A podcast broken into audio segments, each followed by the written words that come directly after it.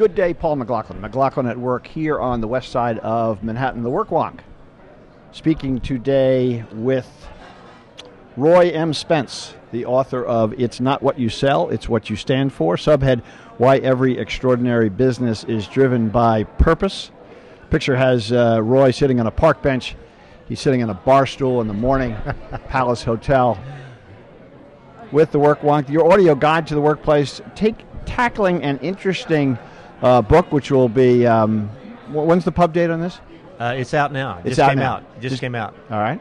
And with a good um, good lead in from Jim Collins, author of Good to Great, uh, Roy Spence, and I quote, is a brilliant, sparkling gem, dedicated to the idea that true greatness comes in direct proportion to passionate su- pursuit of a purpose beyond money. He has inspired and changed leaders in every sector. Roy, thanks for joining me this morning. Oh, it's great to be with you. Um, I want to hear what the book is as it's published, and then ultimately I want to get into since you and our you and I are of an age. I'd like to get into how relevant this is today. Yes, sir. You wrote the book with your colleague uh, Haley Haley, Rushing. Rushing. My chief purposeologist. Per, P, I, I couldn't pronounce that. I didn't know whether you, the, you, had an accent on the e at the end of No, purpose. Just but- purposeologist. you, you say that well from Texas. Um, but I want to get into the relevance of the book now. Yep. Obviously, it was written before or in the process uh, of 2001 thereafter. Uh, you've been in business for a long time. Give us a little bit about yourself before we get into the book. Well, it's, well, first of all, it's great to be with you, Paul. Uh, we are of the same age, very young, forever young, I hope. Uh, but um, I went to the University of Texas, Hook'em Horns. Longhorn Nation. Yep. I started a business. that burnt orange color. yeah, that kind of strange, but Yep. love it. Yeah, have to. Um, I grew up in the age of Marshall McLuhan. Medium Mm-hmm. was the message. I started a business in 1970 called Media 70 in college with my partners. That was our first great marketing lesson because it was perfect until January the 1st, 1971. Don't name your company after a year. so, so, so Le- a lesson well learned in youth. It's like Brazil 66. Yeah. yeah. But uh, so uh, Or Y2K. Exactly. so uh, we literally, long story short, we we graduated. My partners and I looked at each other, and we had three very audacious goals: stay together, stay in Austin, and not work for anybody. Forty years later, Uh, and Austin, uh, pardon my parochialism, Austin wasn't much then, was it? no. In fact, I would. I would, I would. Uh, well, it's always been something, but uh, I would fly around. I'd say I'm from Austin, and people would say, "Oh, Boston's fantastic." yeah, but you didn't sound like Boston. But uh, but something happened uh, when we worked with Austin City Limits and Waylon and Willie and the boys came Right. and Yeah. Uh, you have a great university there and you have the state capital. Right. But anyway, we and some red ants, right? and we Aren't well, there red we- ants in well, Austin? they're not so much anymore. Oh, is that No, right? No, it's Austin's more blue than red now. okay. okay. Well played. It- thank you, sir. Right. But um, long story short, uh, we uh, we started a business and uh, and we've been together almost 40 years. And I always tell people, everybody wants to be a partner. They just don't want to deal with the partnership. Right. Everybody wants to be a friend. They just don't want to deal with the friendship, Yeah. the leadership, Right. the relationship. Yeah. But the ship is where it all happens. If you stay together and you hang together and you work together, if you stay in the ship together, um, it's it's part of the great journey. So Interesting that you mentioned that about that time because it was at that time when the, the notion of partnership really became unbundled in Yes, America. that's right. And, uh, Interesting. You know, late 60s, early 70s, when law firms lost their way, no Yep. longer were partners. Uh, a large portion of the private financial institutions left the partnership. Um, you guys obviously had incorporated to protect yourself. exactly right. Um, so it part It- did- more- was, is that an issue then? No, it actually was more a, um, a relationship idea versus a corporate idea. Okay. Uh, you know, I think that the more you can deal with people as partners in the ship, no matter what the legal entity says, uh, the better the trust, the better relationship, which again the book addresses when consumers look at having a partnership with a brand. Right. What do they look for? Right. So it's more of a, I don't want to say spiritual, but more of a relationship Yeah. bond than a legal bond. So and and uh, G, S, D, and M Idea City. Each one of those is an initial last name of your partners. Yes, sir. Uh, so, and um, and we still are together. And uh, we still, obviously, after 30 some odd, 38 years, we have different interests and we have different roles. But we started together. We're going to finish together. That's great, and then and that's uh, that's rare. It's rare. It's like It- marriage. It's yeah. just, you know, it's and, and I'm not trying to hold it up as something special. It's just the way we chose to to uh, live our business life. And uh, I always like your little quote: "Your life is your your life is your work, and you work. What is it? Your life is your work, and your work is your life." Yeah, And I think that we'll talk more about that. But that's one of the reasons I wrote the book. Well, and, and in the in the interest of, of the book uh, being about purpose, that business is driven by purpose. You and uh, and Haley Rushing um, sowed the seed of this idea uh, 30 years after to write the book, and and I th- maybe you can tell our good listeners what the uh, what the question that you posed to her uh, that was really the germ of the, the seed for this book. 1991, uh, I actually wrote a uh, kind of an op-ed piece for Adweek, which is our one of our trade magazines, and the uh, concept of the article was what you stand for is going to be as important as what you sell, and that was 1991. I started. I don't see dead people, but I do kind of see around the corner every now and then Uh-huh. and I started looking at consumers. Um, this is almost 20 years ago, trying to figure out how they do business with organizations not only of great value but values. Right. Yeah, and it was sort of the beginnings of this idea of, gosh, I'd like to do some business with people whom I believe in and, and I, I trust. And so it kept gnawing at, at me. Right. And then Jim Collins really took me over the edge. Uh, Yeah.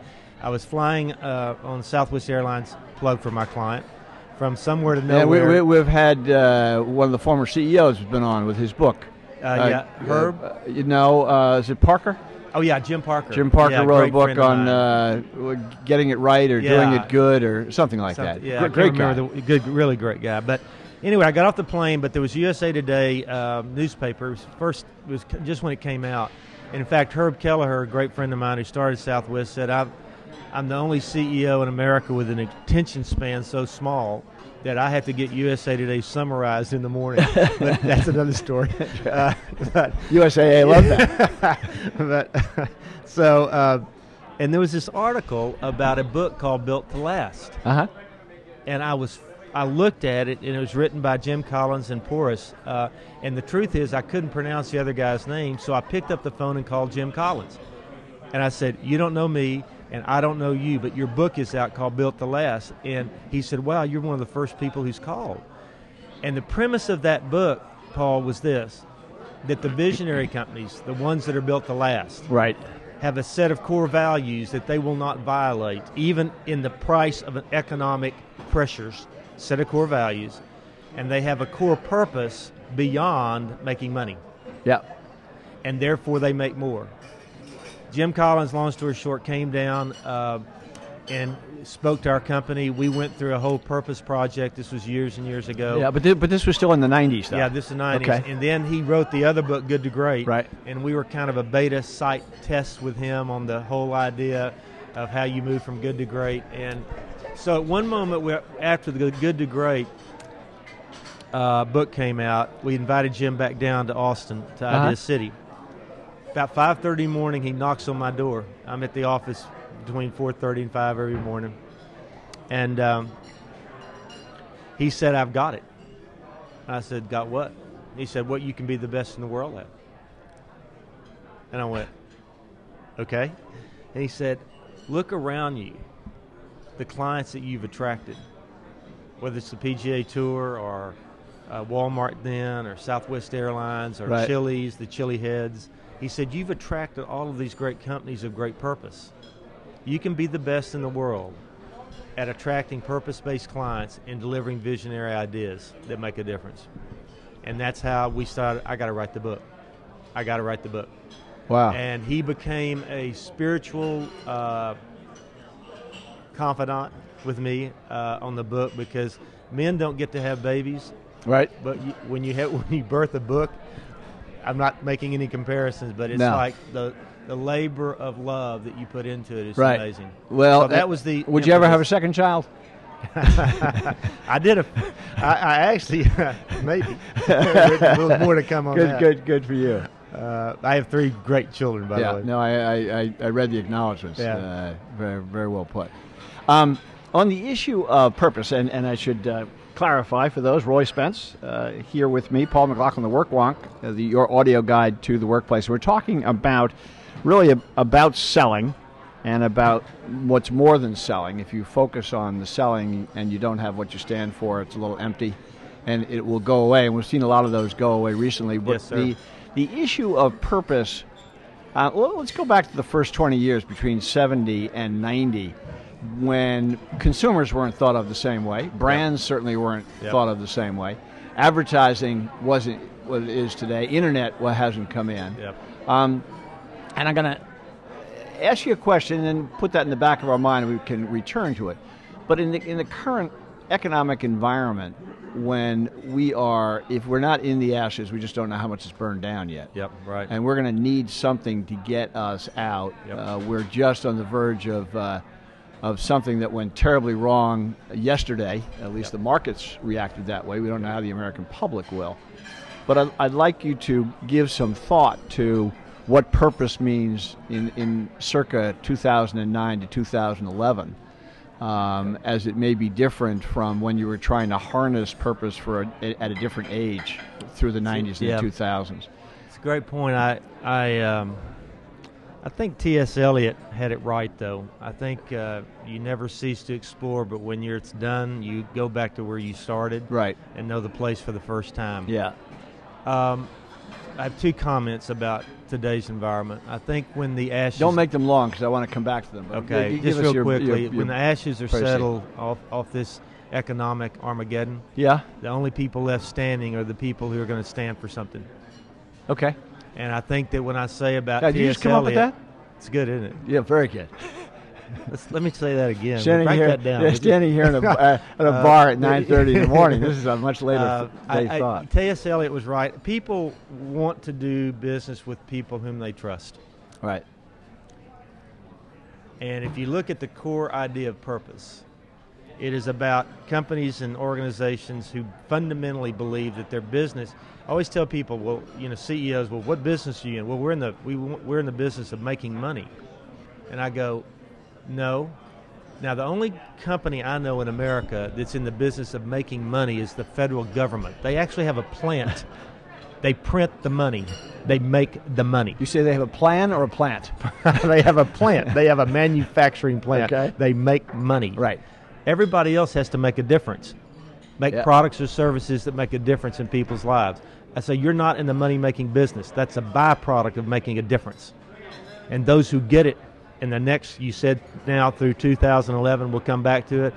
I think the only organizations, America, states, I have a lot of thought about the purpose of America too. Okay, good. The only people who are going to make make it are the ones who are making a difference in people's lives. All right. You sell stuff that makes a difference in people's lives, they'll buy it. Got it. I think that works. Uh, works for me. I, I think it's an interesting concept. Um, size, size, and purpose. I noticed that you um, relatively recently sold your company. Uh, we are You're- we're you're part now of part of- part of a larger Omnicom. company. Yeah, it was it was a 19, it was 1990s. Uh, we did it, and we did it for a reason of wanting to have a global connection without having to move around the world. Right. Does it work for you? Perfectly. Yeah. Uh, And, and I, I'm going on this line, going on this line, sort of on the on the theory of you know size matters, and Yeah, you, you guys know- started in Texas. You had uh, Southwest Airlines. You Yeah. had a lot of notable clients. Right. But I'm just curious if you can reflect now that it's been some 15 years on on what it does to Austin to become part of a Yeah. larger, much larger enterprise with all of the frictions that go along and, and the Yeah. and the impacts on purpose when you're when you're dealing with a larger entity. You know, it's a really great question, Paul. Uh, it, the, the, you always have to make decisions on who you want to partner with, what ship you want to be in. Right. Omnicom is a ship that we like because it was built on entrepreneurship. And the whole organization here and around the world is right next door. Uh, John Wren built his company on the belief system that entrepreneurs ought to have once even when you sell ought to have the right to run your business. Now of course there's some rules and regulations you've got to have. But we have very little friction because we agreed in principle on the ship, what the ship looked like. Okay. I don't know if purpose, and in fact, I, I, I push back on it a little bit. I don't think it really has anything to do with size. I think it has to do with do you understand why you get up and go to work? And as you talk a lot about in your stuff, is, and I believe this, I, I, think that when you have a job, you have a job to make money. When you have work to do, you you you're in the business to make a difference. Right. And in the process of doing your work, you make money. Right. And I well, don't or care the way the Chinese put it, if you if you you're doing something you like, you never work a day in your life. That's exactly the way I feel. Yeah. And, and and and if every day I wake up, if there's like a job to do, if I feel like I have a job, it's not many days I do that. It's no fun.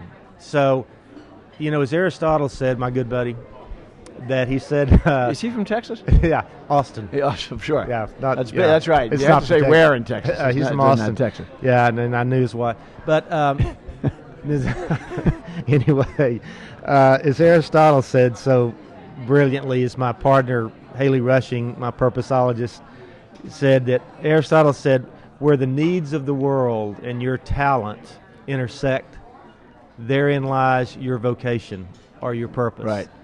And uh, I read that quote in the book. and I really think that's where great cultures are born. Mm-hmm. Um, you know, we've seen, and I've, I've, I've been through a lot. This book is not like an observation book. I got to fly with Sam Walton when he was the pilot. I got to fly with Herb Kelleher when he wasn't. I got to be up close and personal with. I'm glad you didn't have to land in the Hudson. I don't, man. I respect them. yeah. Um, and then you know I got to be around the BMW folks here and around the world who have then the John Deere companies that all of them are just steeped and they know why they're there. Right. They know what they're serving. And um, as we get through the ashes again, I think purpose is not going to be ooey gooey. It's not something ethereal. Right. It is going to be if you are in the business to improve lives, like the show you're trying to produce here, are Uh-huh. you trying to improve people's knowledge, enlightenment? Right. If you're not there, no one's going to demand it. The wallets are now shut. Right. And they're not going to open up except for organizations, period, that are in the business to improve their lives. purpose, perhaps more important in bad times than in good. I think it is. And I think it is because you can either purpose is your anchor and your north star. It both. It's both. And again, I didn't know any of this. I learned it on this journey. Right. It's your anchor in tough times and it's your north star once the seas calm. If you don't have purpose, Paul, you don't have an anchor or a north star. Look at the banks. Look at the financial institutions. Look at the uh, car manufacturers. For what purpose are they there now? They neither have an anchor or a north star. I think both of them can get it again because banks were built When, for a when, reason. when you say get it again, I'll leave banks for because I want to come back to Sandy Okay. Weil and the thought of the supermarket and, and that how that star may have imploded uh, for a very long time. Come Yep. back to that. Um, when you were in the business of, uh, and, we, and I'd like to get some of your stories about your clients, and we've actually shared them. Uh, we, we've shared experience with. I, I work with the American Legacy Foundation yeah, uh, for some time. Great. Yeah. Um, when uh, Bill Novelli was with Tobacco Free Kids, Yeah. uh, I was part of the group that helped bring him over to AARP. Really love uh, Bill. I just the- think he's a man of great purpose. I, I'm telling Absolutely. you. and, and dedication. And, and Yeah. he's and he's a steady, steady, steady person. right. I mean, uh, AARP is an institution. Yes. Um, but when you when you look back on the times, uh, say with the, with the car folks, you made the comment you think that they will find it again. Yes. Did they did did they ever have purpose much after Ford? A- Absolutely. I. I mean, during, Every- in the 70s, in, in our business lifespan, Yeah. were they running with purpose um, in 70s and 80s? I, I don't. I don't know. I wasn't up close and personal with them, but here's what I do know: any organization, whether it is a university, Georgetown with Jack running it, or uh, a uh, country or a state, any organization that has been built over time, Yep. if you dust off everything, if you dig back down, They started that business for a reason. Let me give you uh, about banks just for a second. All right. I almost did an op-ed piece, but I didn't. You write all your own stuff. Yes, I do. Okay. Every bit of it. Um, and the, the title of the op ed piece that I didn't run was The Stimulus Package and the Miracle of America. In the last decade, You can give it right now. we're doing it right now. We're, we're going to get it right now. This live. is this is an audio. Okay, friends, listen up. In the Palace Hotel. In the last decade, up to close to 80% of all the net new jobs created in this country. In the last decade, up to 80% of all the net new jobs created in this country were created by small business. Under 500 employees, 80% of all the corporations in America today, 99.7% are small business. So we're going to spend, and I understand why, a trillion to two trillion dollars on seven tenths of a percent of the businesses. While if if we do not begin as banks started, it goes back to my point about banks. I did wrap back around. They were in the business of protecting money and lending money protecting your money and lending money. And they protected your money by not being foolish, and they lent money to people You who were going to build businesses. thought. Well, that the, that was the original purpose. They protected your money and they lent the money, Because it was there when you needed it back. and they lent money to people who had big dreams but prudent plans. So I, I, I think that any institution, whether it's GM or Ford or Chrysler or any of the banks, if you just strip it back down, you strip it back down. You That's right. I was All just having a sorry. side, sidebar, sidebar. discussion. Uh, but if you strip it down and you go back and you look at why did they exist, you can find a purpose. And I don't know about all the conglomerates, but at some point we know why banking was invented. We know why car companies were invented. Go back, dust it off, and see what your purpose is. I'd love to help them. I really would. yeah, the signed editorial. Let's just uh, see what we got going on here, and we'll come right back. Uh, Paul McLaughlin back with Roy Spence. We just interrupted by the management here at the Palace Hotel, who were concerned about uh, how much of a media circus we had created. Yeah. I think that they had. Uh, that's all right. Thank you, Ruben. Uh, Ruben's awesome. Thank you, Uh, Ruben. Ruben is the best, and, and that's what this ought to be. We should be interrupted. Uh, in in in the '70s, when Roy Spence and I got started, we very well could have seen some uh, policemen in billy clubs and helmets come in here and say, "I don't What? care who the hell you are, boy." Are you about to create a riot here? Are you marching on something? That's right. Feels pretty then good. chances were we were.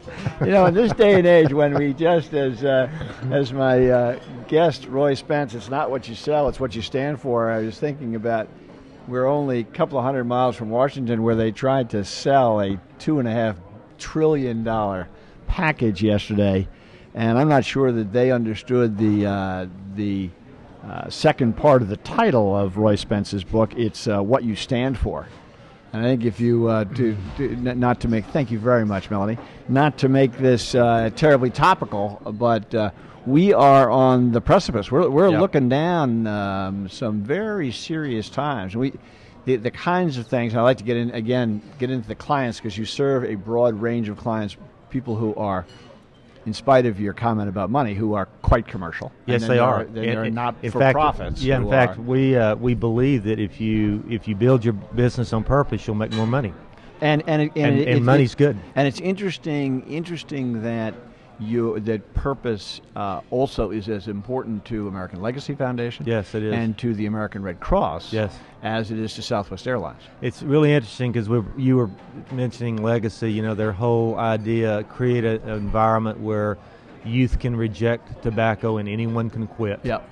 That's a powerful purpose statement. Now, did you put that? Did you work on that for Actu- that with them? Uh, actually, they had of- they they had developed that language before we got there. Yeah. and it was because they knew what their purpose was. right. You know, we work with the American Red Cross here and around the world. We actually did a lot of. Uh, I, I had a. I was blessed that on a pro bono basis, I had former President Bush 41 and Uh-huh. Bill Clinton together, and we did all the tsunami PSAs and we did all the Red Cross PSAs. I, I got to live with these guys on the set for days and days. N- nice to see how they interacted. This is the, this my point is Paul is that Yeah. when you when you can get when you can harness purpose yeah. and you can put and I'll use partisanship aside. Uh, these two people ran against each other, Yeah.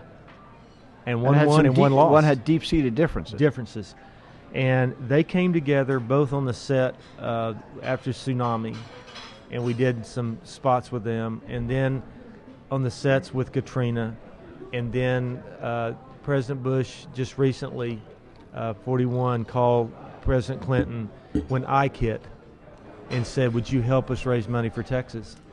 Within a heartbeat, we were. I mean, I've almost got a chill. We during the Clinton Global Initiative last year, uh, we got a camera crew, and here's former President Bush and Bill Clinton. Bill President Bush did not have to even ask him.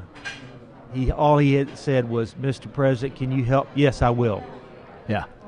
Now that's purpose trumps it all, and we can go back to the stimulus and the, what's going on in America right now. But at some point, America needs to understand its purpose, and our leaders need to understand what the American people think our purpose is. We did a lot of work on that, by the way. I'll Right. share with you. Uh-huh. I- I- interesting that you say that, and partly because we're talking on a medium that I think is quite effective. Yes. When you saw in the inauguration, uh, you could, rather than read about Bush and Clinton coming together, it, it, it, clearly the respect of two now venerable statespeople Yes. coming together in, in, in a joint purpose that Yes. was larger than any, larger than politics, larger than themselves, and a lot of people might not have expected that from the personalities as they were growing up. And it was comforting. Comforting, very well put. It Yeah. was. Everybody we did. felt we good did, looking at it. I'm telling you, we got research back that that after tsunami and after Katrina, while everything was in chaos, Right. there was comfort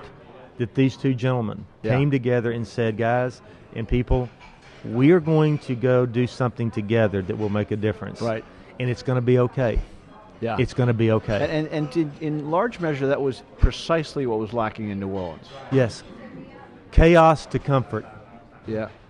That's Two the different trans- responses. Exactly, chaos to Human comfort. condition was virtually the same. Yep, exactly right. I hadn't thought about that. That's exactly right. You know, when when you ask the people of this great land, and we, we've done this recently a couple of years ago, we went out and asked Americans to do diaries. Okay. And we had uh, from every region, every political uh, spectrum, and to talk about the purpose of America. yeah. And this is way- 200, 200 words a day.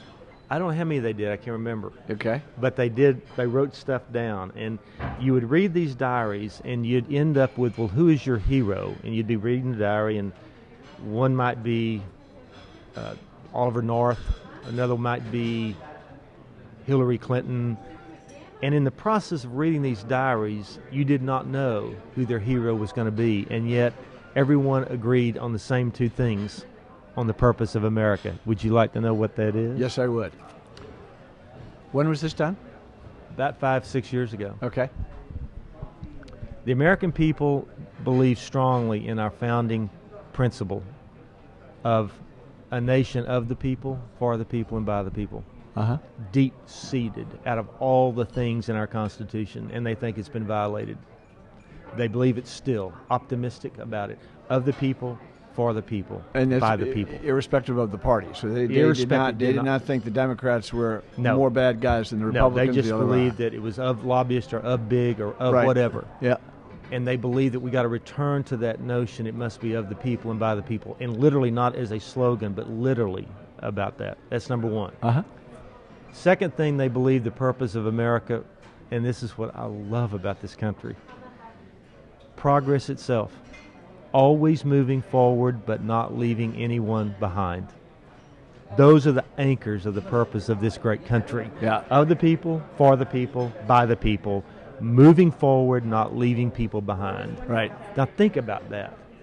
If we would go reinstitute that, those principles of purpose in this nation, and I think this new administration is going to try to do that desperately.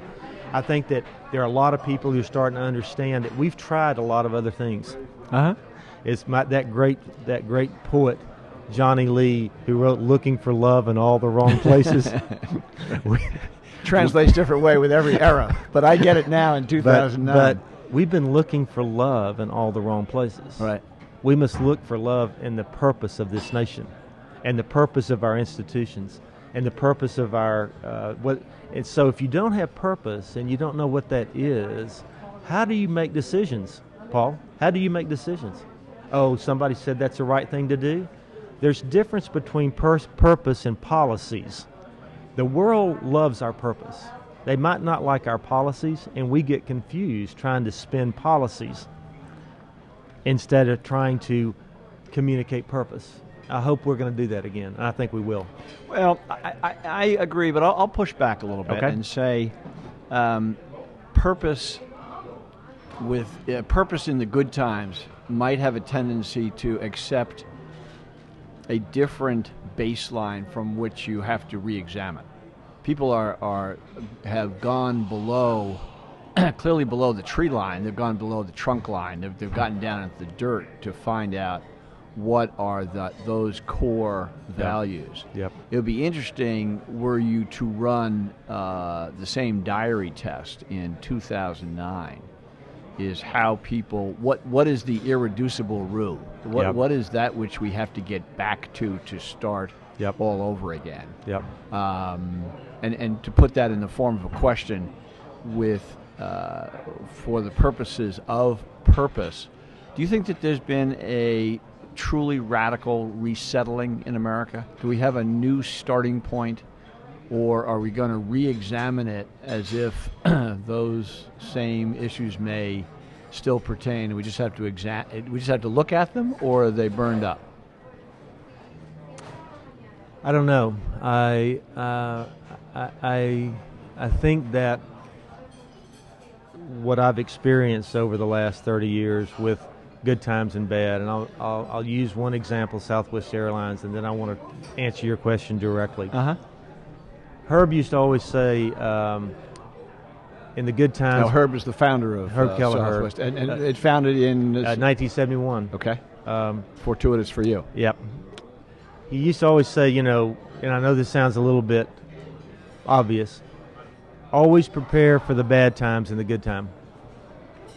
Always prepare for the bad times and the good times, not the other way around. And uh, if you, if you have a purpose, like his was very, he didn't know how to articulate it because he was running an airline, but once we articulated the idea, and he knew it all along, that you know we're in the business to give people the freedom to fly. We're not after the 15 percent. We're after, and eight, now 85 percent of the American people have flown. A lot because of Southwest Airlines. Uh huh. In the deep, troubling times in the 80s, Paul, when we had the oil, embargo. If you remember, the air traffic control went on strike. I remember it well. It was tough, tough. It was, those that plus 9/11 plus now in the airline business were tough. Southwest Airlines, because they knew their purpose, never wavered. Never wavered. And I tell the Snickers story, which is a funny story. I'm sitting there, and we're starting to go long haul across because we, we were po- short point to Right. point Southwest. And I walked into a meeting with Herb, and he met with us once a month. And I said, Herb, you know, we're, we're about to, you know, we're flying long haul, and the passengers are like passing out from, from hunger, from hunger. And he said, so what do you think? And he smoked, you know. And here's what we knew: if Herb was sitting down smoking, it's okay. If he's up pacing, if he's up pacing, not smoking, it's okay. But if he's standing, pacing, and smoking, not good. Not good. So he said, "So Roy, what did, would you, what would you like to do to this issue?" And I said, "Well, I've studied this a lot, Herb. We need to start serving Snickers, Snickers bar. Has peanut base. You know, it's got. We still serve peanuts, but it's but it has you know chocolate and sugar and. And he went, and he stood up and lit a cigarette, and he started pacing. And I went, "Uh oh." he said, "Roy, Bad idea. he said, "Do you know the difference in costs between a pack of peanuts and a Snickers bar?" And I went, "No, but I bet you do." And he went, "Yes, I do." And he said, "Whatever, twenty-three cents. Do you know how many passengers we fly every year? Four million. Do you know what four million times twenty three cents is? I do, and whatever. It's five million nine hundred fifty dollars. And then he said, "By the way, do you know the difference in weight between the, what a Snickers bar weighs and a bag of peanuts?" And I went, "No, but I bet you do." He went, "I do." Blank ounces. Do you know the single most expensive thing that we have, Roy, in the airline business? Fuel? Yes. Do you know what it would cost us adding this amount of weight if you multiply 4 million times 18 ounces? what it would cost? And he said probably 18 or million dollars, but for a rich ad guy like you, what's 18 or 20 million dollars? He sits down and he laughs and he said, Now I will say this. If they start to pass out, we'll give them another bag of peanuts. Here's my point, though. It wasn't about being cheap. Right. It was about the idea while everybody else is doing first class, our purpose was to democratize the skies. Right. And every time you spend money on things that are nice and not necessary, every decision he made, and they still with Gary Kelly today, is all about every. We don't charge for bags. Now, freedom from fees. Right. Free, you know, we're now kind of the new Frills airline. We have pillows that are free. Yeah. We have peanuts that are free. We have snacks that are free. We have drinks that are free.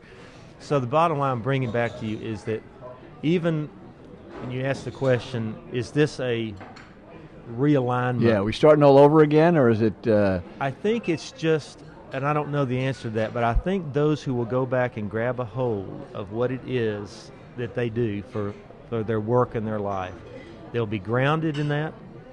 As we can talk later, I'm actually walking across America, and I've gone through five states, gone nine miles a day, and I'm going to walk across the entire country uh huh. taking pictures of something good and talking to people. Um, if we're grounded in what is authentic, we'll all come back again. And the ones, again, I think that will thrive, not just survive, are the ones who know concretely what business they're in and what purpose it is that they're, they're serving. That's what I believe, and I have a lot of data to, to back that up. Important to write it down. Yes, it's not only important to write it down. So many people get confused between purpose and mission statements. Mission statements are the ones that you go, you know, we're in the business of increasing shareholder value and uh, improving the world in whatever. And by the time you, You have a very done- New York voice when you say that. I didn't mean to be that way. It, you get into this. No, your purpose is that definitive statement. Like Okay. BMW's purpose worldwide is to enable people to enjoy the joy of driving. They're in the joy business. Everything they do, every innovation they do, tries to improve the joy of driving. And and because they're an independent company, they can invest in it and they can move it forward. When you look at the Legacy Foundation or the American Red Cross or Google, I don't know exactly the words, their purpose is to help you find what you're looking for. yeah. That's not mumbo jumbo. No. Our purpose is to help you find what you're looking for. Right. I like that. When you look at Johnson and Johnson to alleviate pain and suffering, I got it. Right. Uh, so, Pampers, you look at the big Pampers brand, which is featured in our book, and we don't represent them, but a good friend of mine was the CMO. When they really understood this, they moved from keeping the baby's butt dry business Right. to the child development business because they realized at some moment in time that if the more a kid sleeps, the more development they have. So they laddered up to child development and they made all these massive improvements in their product. And they partnered with UNICEF and they became an $8 billion brand. So purpose will see you through. Roy Spence. Uh, the book, It's Not What You Sell, It's What You Stand For. The imprint is uh, Portfolio. Speaking here with Paul McLaughlin, the Workwonk, your audio guide uh, to the workplace. Uh, what happened in America in 2008? Roy Spence, your opinion? What happened to purpose? I don't know. I think that um, I, I believe in um, the grit and determination of the American people.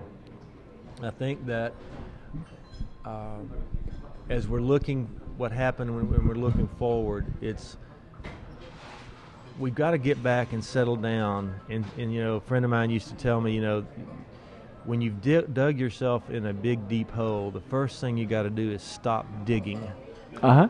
you're not going to dig your way out of this hole. we have to stop digging, take Right. a deep breath, and say. And I'm I'm not saying that what this. I, I believe that we have to pass some stimulus. I think we've got to put some stability in this country.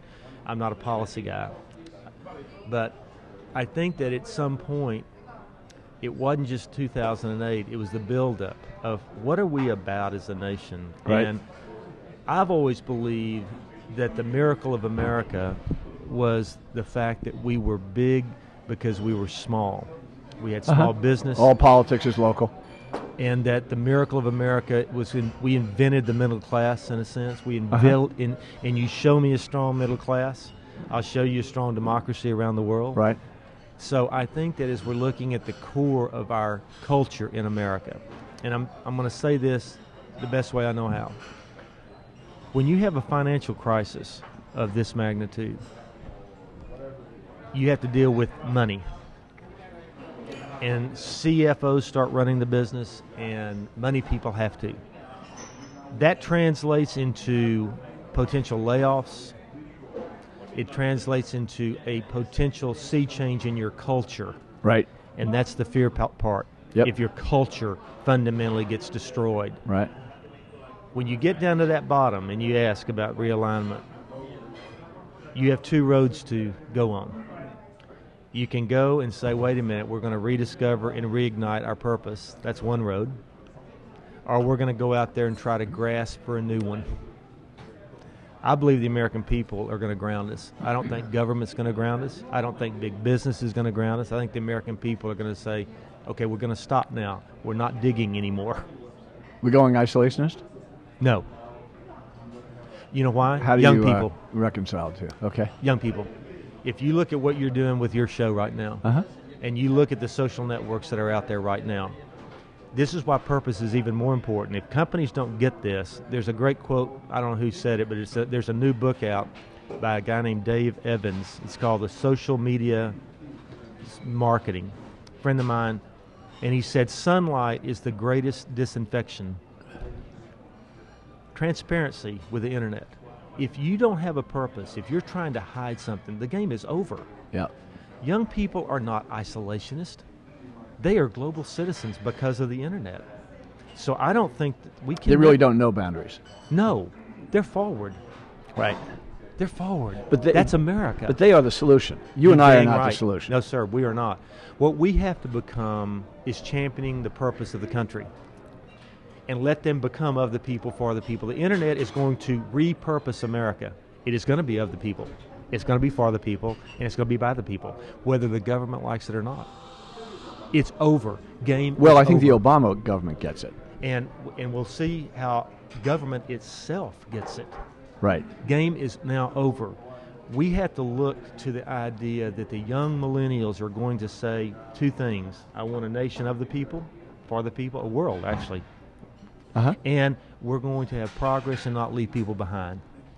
And I'm going to do business with people whom I trust. And by the way, it's not your decision whether I trust you or not anymore. Mhm. So if you don't have a purpose and you don't have something that you're doing besides making money, they're going to see through it. Mhm. And they're not going to buy what you're selling.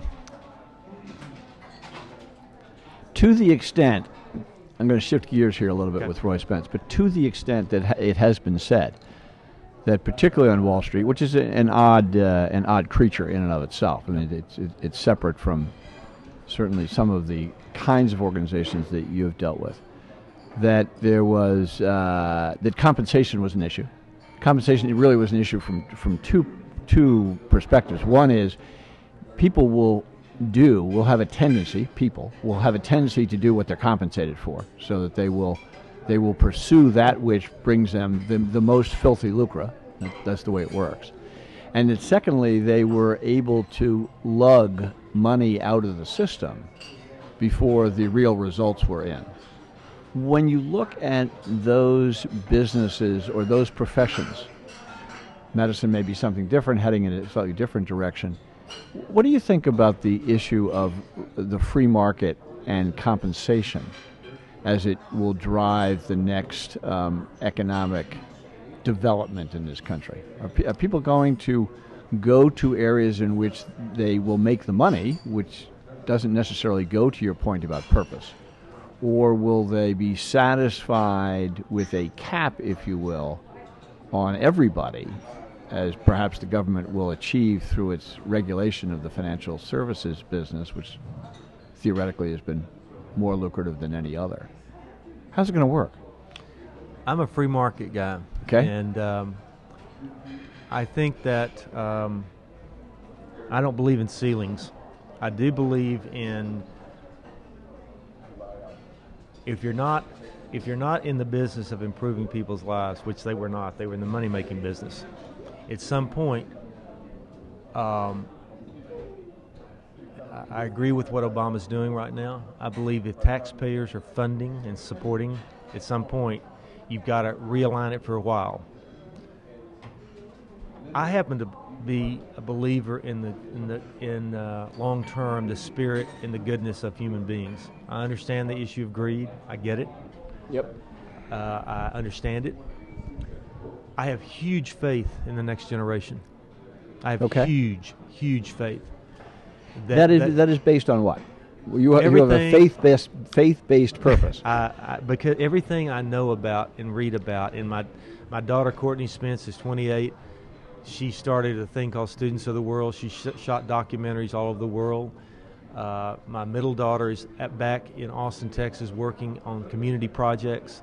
I, I believed in the end game that, and I don't know this to be true, that that we're going to have to do something right now to stabilize things. And whether we, the, it's the right policy or not, I cannot comment. But we're in the st- stop digging, stabilizing. Okay. And at some point, I think that we can't overregulate and we can't underregulate. What we have to do is, I'm sorry I have to say this, we have to champion is is our generation core purposes and values. Uh, which generation are you referring to? You and me. Right. Have to We champion core it for and- others, and- yeah, for just ourselves. Speak to the values Okay. and the purpose of what we're trying to do, so that the young people who already intuitively know it know that we are on their side.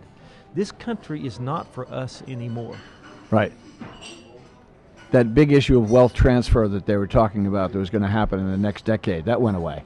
It's that's exactly right, because it was on shifting sand.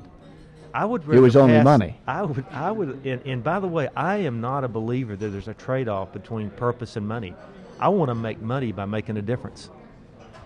That's uh, absolutely.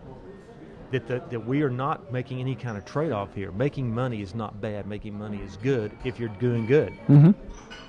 So I think our job is to champion the values and purposes of this great country. And instead of worrying about wealth transfer, I think we need to worry about values transfer, Okay. purpose transfer, to Right. say we've got a chance to do over and get this right again. We're a young nation, and we've got young people who believe in the power of values and purpose. It's humming, it's coming. We've got a little setback right now, but uh, I'm an optimist about it. And I'm determined to do with what I can do, a little piece, Right. is to champion the idea if you're going to rebuild, let's rebuild on purpose. Let's go to the anchor and the foundation of this nation. And the one of the anchors is capitalism. Absolutely. Critical. I think that, um, yes, I think that in the end, it's free enterprise. I like it better than capitalism. Okay. I think the idea that we are a nation that, it, you know, it's so fun to go up and say, "What do you do?" versus "Where do you come from?" Right. What's your family do? Right. What do you do? That's the way we ask people. Hi, what do you do? That, but that's typically American. I like that. They, they don't tell you in, in Europe, for instance. That's not a question That's they'll what. I'm saying. That's why I think Yeah. America was is a blessed place. It's, it's what do you do? You go back to this thing. What work at hand? What do you do for work? What's Uh-huh. your work? And that's why when we don't have jobs, and by the way, around the world, the number one issue is jobs. Jobs. You show me someone. Well, the world is united in a way that it seldom has been in the past. and we need work. We have work to do. I always tell people, what is the work that we need to do, and let the jobs follow. What is the work that we need to do? And the work we got a lot of stuff we got to work on. And again, I'm not a policy guy, but I would concentrate on what is the work we need to do, and let's make sure we fund those operations that, that solve those work problems, and jobs will follow. take uh, I want to take a, a couple of minutes uh, uh, on a pet subject here, and that's uh, smoking in the American Legacy Foundation, and particularly the the program that you put, create an X, or in your own Yeah. words, what what that was. Um, how, how do you, because you've been involved in it, just the subject of smoking in America, where, where do you come out on that? Well, um, I I believe in the purpose of legacy. I think we ought to create an environment where young people reject it, and anyone can quit. I, I don't, you know, we would not represent a tobacco company. I, I will tell you this: when we created this little campaign called "Don't Mess with Texas," people don't know it was an anti-litter campaign and it'll it'll I'll wrap around to the smoking issue. And so we, we remember the old campaign, "Don't pollute, give a hoot," Yeah. and the crying Indian. Well, I didn't remember it, but I saw it in your book. I'm not sure I ever saw the Crying Indian, but I, Oh, I, most I was powerful, one of the most it. powerful ads ever produced. This Okay. a long time ago, and because it, the Native American was saying, "Y'all are ruining our our, our nation, Right. our country." And so when we pitched the anti-litter campaign in Texas, we said the Sierra Club does not litter, so we don't want to do work that makes them feel good. It's Billy Bob Bowtree from Tyler, Texas, who thinks it's the rite of passage, or Brownwood, Texas, to throw beer cans on the side of the highway. So why don't we get out of the litter business and get into the Texas pride business? Don't mess with Texas. When Stevie Ray Vaughan, God rest his soul, did our first commercial, and he looks into the microphone after playing this song and he says, Don't mess with Texas. The highway department, average age 100, said, We don't get it. And I went, Great, it's not for you. what my point is, we use marketing to change behavior. Uh-huh. Litter was down on Texas highways 76% in four years. Willie Nelson, the Dallas Cowboys, because we weren't in the litter business, we were in the pride business. Right. The reason I love the business I'm in, if you work for organizations like we were talking about former President Bush 41 and, and, and Bill Clinton, you can use the power of the media to do extraordinarily good things. You can change behavior like X, like the Truth Campaign. I believe that people can change. You can change behavior not through punishment or fines, but by showing people a new way. And um I think we can with smoking as well. So I, I don't know if I answered your question or not, but I, I believe in the purpose of the Legacy Foundation. Yeah, and it certainly comes through. I think that the uh, you know um, uh, Red Cross has had a, a similar issue because of, if you will, topical snafus. Yeah. They have to redefine their purpose for the American people so that they they gather Yeah. support for that. One of the things that uh, is interesting about these kinds of organizations, it, it seems like they went on for a long time without a definition of purpose, and in, in part, what you were able to do is help crystallize that Right. um, as i not necessarily a slogan, but more, more More- with, with yeah. greater depth than that. And I think your your observation, we don't create purpose. We help people articulate it. Yeah, You know, and when you hear stories about the Red Cross, and we were interviewing one volunteer, and it's stunning. The volunteers around the world, we empower them to go do extraordinary things. And she said, you know, and that, and I remember this, it was that she, this woman said, when the call to evacuate goes forth, that's when we show up for duty. right. Great organizations have a purpose. What I'm saying is we have to now articulate them and champion them, and we must be in the cha- in the, in the role of a CEO is to be the champion of that purpose. If you don't know what it is, how are you going to champion it?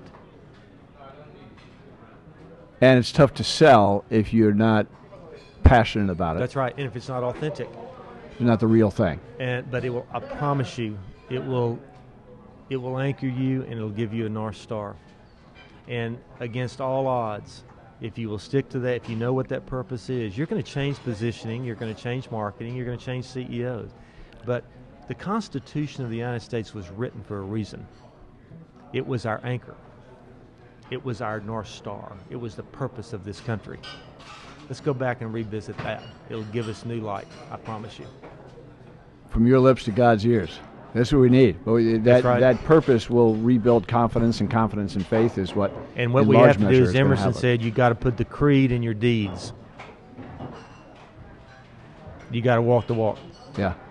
Well, And- those are slogans, but they That they, they mean- resonate more today Yep. because we see the impact when people don't follow the creed, and people don't believe what they're hearing, uh, and and take a particularly. I'm not sure that. I'm not sure that the that government writ large is in communion with the general public, which which may be part of the issue here. As we if we stop digging, and not clear whether the public stops digging or government stops digging. I think it's sooner or later, if we go back up and far the people, the people will say, stop digging.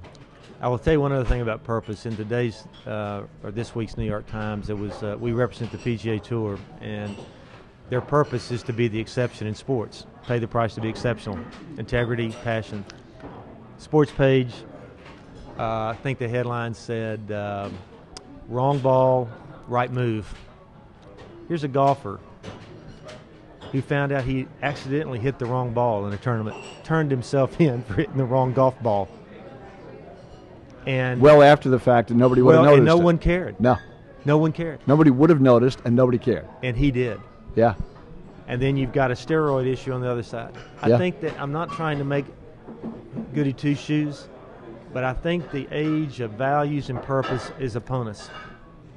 And I think that it is going to set people free to do the right thing. I do not know what's going to happen in our monetary policy, monetary policy, our fiscal policy. I do know what's going to happen in our purpose policy. We're going to go back to that and say, what difference are you trying to make? Are you in the business of improving lives? And it's not doesn't have to be big stuff. When you go home at night, are you trying to improve your family? When you get up in the morning, you're trying to what product or service are you trying to do? So I think I'm optimistic about Great. this. I really am. I'm Uh, determined, but I'm optimistic. well, I think you got to be both. That's exactly You that's, had to, you had to be persistent. that's exactly right. Roy Spence, uh, the book "It's Not What You Sell, It's What You Stand For: Why Every Extraordinary Business Is Driven by Purpose," written with uh, Haley Rushing. Thanks very much for joining me this morning. It's been a treat, my friend. It's great to see you, and I love what you're doing. Thanks. And thank you, Roy Spence, joining me today in uh, New York City. Happy to have him with us, and happy, more happy to have you join me, Paul McLaughlin, the Work Wonk, your audio guide to the workplace, here on McLaughlin at Work, where we bring you the best in management leadership and employment. In this case, all about purpose. It's not what you sell, it's what you stand for. Why every extraordinary business is driven by purpose. It's what has made Roy Spence as successful as he is, and what can help you on the road to success of your own here in these troubled times.